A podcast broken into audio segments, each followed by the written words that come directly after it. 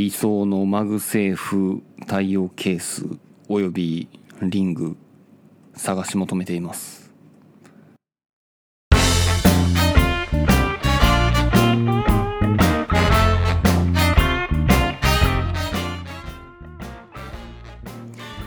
あの iPhone12 を購入してから一つずっと悩み続けてることがありましてそれはあの MagSafe の、えー、機能の使いこなし方でございます、えー、私、その iPhone12 の中にはその MagSafe っていうあの磁石が内蔵されていてでそこにその対応されてる充電器とかカバーとかをつけるとピタッとその粘着ではないやり方で、えー、周辺機器をしっかりホールドすることができるっていう機構があるんですけれどもそれの使い勝手がちょっとすごい悩んでいるっていう状況にあります。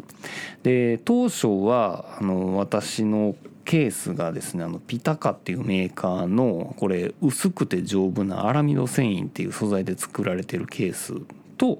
えー、あとはフォールドスタンドっていうちょっと薄型の何ていうんですかねあのまあ、指の中をホールドするとかスタンドとかになる、えー、薄型の、まあ、アタッチメントっていうのを、まあ、粘着式のあの取り付け方法で付けているっていう感じになっています。えー、これこのセット自体の使い勝手は非常にいいんですけれどもこれ完全に MagSafe の機能を、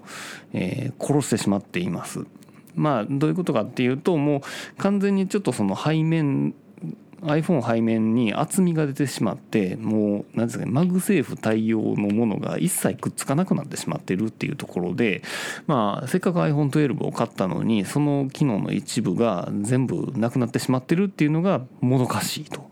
いうところでですね。でまあ今2月23日でまあ登場して45ヶ月経ってるっていうところでまあそろそろその周辺機器もあのまあ、サードパーティー製とかで充実してるかなと思いながら今回ちょっとあの買ってみたものも2つありまして、まあ、それはあの MagSafe 対応のちょっとあの中国製のちょっとお安いケースとあとはあの MOFT っていうこれフォールドスタンドと同じような形状の、まあ、薄型のまああの背面に取り付けるタイプの、まあ、スタンド兼、まあ、ホールドなんですけれどもこれの特徴的なのは、えーと、 MagSafe に対応してるということで要は粘着テープでひっつけるようなものではなくてこれにもその MagSafe の形にフィットした磁石が内蔵されていて、えー、iPhone12 にピタッといい場所にひっついてくれて、まあ、それでちゃんとしたスタンドとかあの指を通すリング的な役割にもなってくれるっていうものになっているというところでございます。で、えーまあ、結果的にこれ使ってみてどうかっていうところなんですけれども、えー、まずですねこのまあ肝心のその MagSafe の機能から言いましょうか。まああのこの組み合わせだったらあの十分いける感じです、まあ、ケース自体も MagSafe 対応なんでピタッとくっついてくれてでなおかつその上からその MOFT をビタッてくっつけたらしっかりその狙った場所にビタッてくっついてくれてあのある程度あの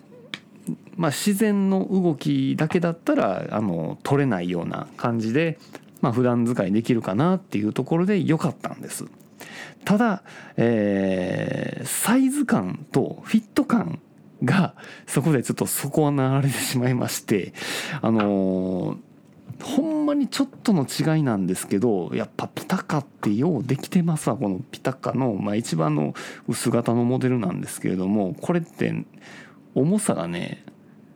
8g とかなんですよ。めちゃくちゃ軽いんですよね。で薄くて薄いので要は iPhone12 のサイズ感ほぼそのままな感じで運用できるんで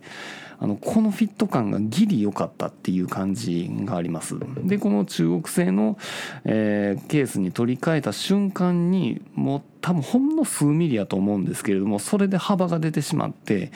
ギリ何ていうんですかねその自分の手のサイズでもあのフィット感が出なくなってしまって非常になんか持ちづらくなってしまった。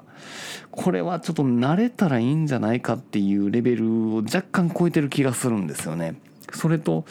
まあ重さが 10g ぐらい増えてしまうっていうところであのこの 10g のでかさも結構ねでかいですね。あのすごいあの持ち上げた時にうおっていう感じがしてしまいました。うん。っていう感じです。で、えー、そこでまあいろいろちょっと考える節があってじゃあちょっとこのマグセーフ大砲のケースはちょっと横に置いといてこの PITAKA ね PITAKA のやつ、えー、まあこれだけの薄さやからまあこの PITAKA のケース自体に磁石は内蔵されてないけれどもこれぐらいの薄さやったら磁力通すんちゃうかっていうことで、えーまあ、この PITAKA のケースとこの MOFT MagSafe 対応の MOFT にしたらどうかっていうこのパターン2ですね。これを試してみたんですけれどもうん。えっとね一応くっつきはします。はい。くっつきはします。でなんとか運用はできる。でただやっぱりちょっと若干吸着力が低いので何ですかねちょっともう軽く力入れただけでパッて剥がれてしまう感じがあるというところで、まあ、常日頃安心してつけっぱなしにするっていうことは厳しいかなっていう気がしています。でえっとこれモフトなんですけれども正直このこのモフト自体があの元祖なんですよこうこういうあの平たいケースで、えー、スタンドにもなるしリングにもなるみたいなものは元祖なんですけどでその2番手がそのフォールドスタンドなんですけどねこれあのスタンド型に変形させるためのやりやすさはフォールドスタンドの勝ちなんですね私にとってはかなりあの力入れなくて済むんですよ。かたやそのモフトについてはまあ作りがしっかりしてるからっていうのもあるんですけれどもスタンドモードに変える時に若干力が必要になってくるっていうところとでそれに加えてのこの MagSafe 対応ってなってくるところでこの何ですかねこのスタンドモードに変えようとしてる時にちょっとその接着が取れてしまうっていう吸着が取れてしまうっていう本末転倒感に今苛まれてるっていう感じ。なんですよ。っていうのがパターン2でパターン3は言ってみたら従来モードなんですよね要は PITAKA のケースとフォールドスタンド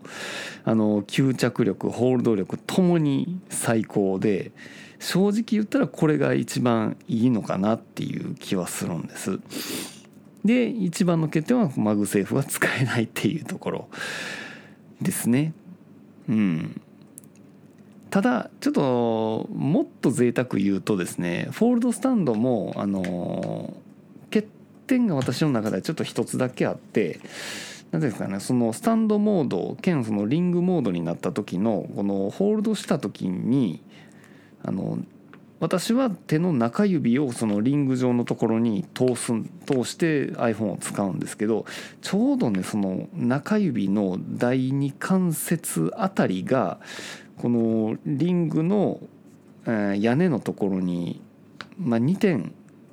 その関節のところが当たるんですよね。でそれが結構あの刺激が強いというか痛い長時間持ってると痛くなってくるっていうところが非常に気になるっていう部分です。かたやのモフトについては何ですかねあの指が2本入るぐらいこのリングの部分が余裕あるんですよねだから何ですかねその中指1本だけで支える負担感と比べたらだいぶその持ちやすさ的には非常にいい感じなんですよこの開き方って。うん、っていうその持ってる時の負担感っていうのはモフトの勝ちっていう感じなんですよね。これもう悩ましいんですよ本当に。でここまでいろいろなパターン組み合わせてみてちょっと理想ひとまず理想なのは、まあ、この軽量な PITAKA のケースの中に、まあ、極薄の MagSafe の磁石が内蔵されておりでフォールドスタンドの開きやすさで、えー、 MOFT のようにえーリング形状の時に指が2本通る程度の隙間を持った、えーまあ、あのスタンド兼、まあ、 MagSafe 対応の、えーものが出てきてくれれば最高だと いうことになりました。どんだけ贅沢やねんつう話でね もうほんまにもうちょっとややこしいお客さんやなと思うんですけれども結果的にそれが出てきてくれればもうベストバイだと思います。まあ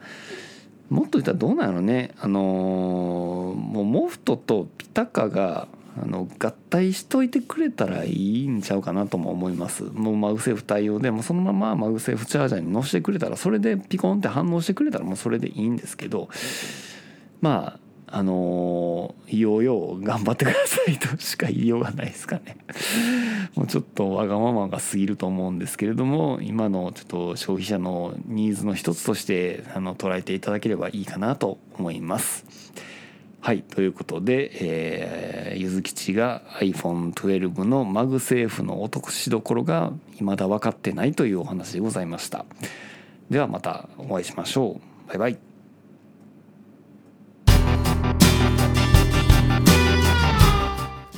ほろよいセブンでは皆様からのお便りをお待ちしております。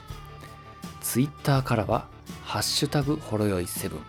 シャープ HOROYOI7、メールでは、ラジオドットほろよいセブンアットマーク Gmail.com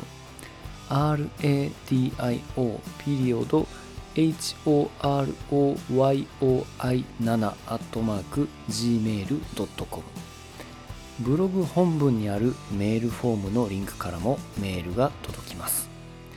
読まれた分だけテンション上がります。